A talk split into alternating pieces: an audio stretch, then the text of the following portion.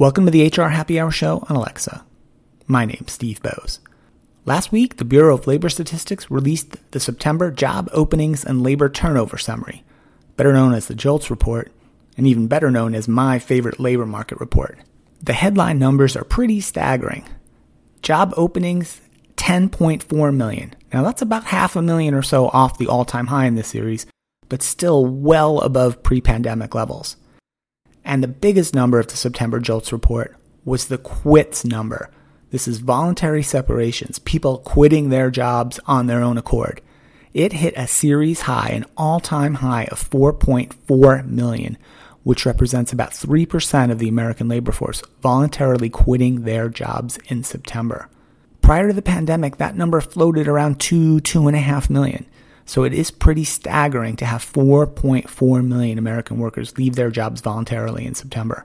Traditionally, high numbers of quits have been interpreted as increase in workers' confidence in their ability to find another job, usually a better job. And we all know from decades of compensation data that the fastest way to get a wage increase or a salary increase is to actually leave your job and go join another firm.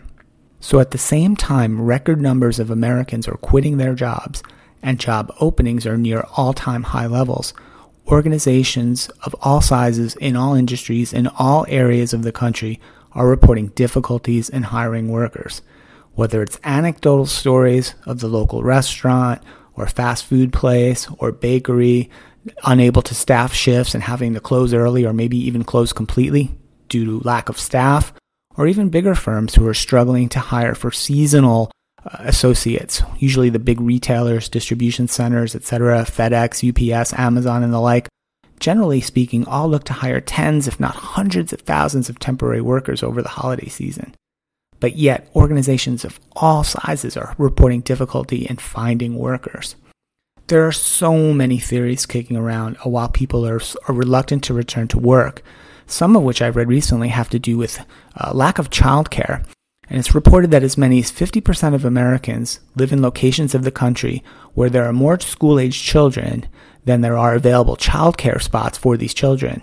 Some areas have as much as three or four times as many school children that would need childcare than eligible childcare centers could count for them. So it's really a swirling, difficult, uh, complex uh, set of circumstances happening in the U.S. labor market right now. It's endlessly fascinating. We'll be continuing to cover that on both the HR Happy Hour show on Alexa as well as the HR Happy Hour podcast. Please check all the show archives at www.hrhappyhour.net.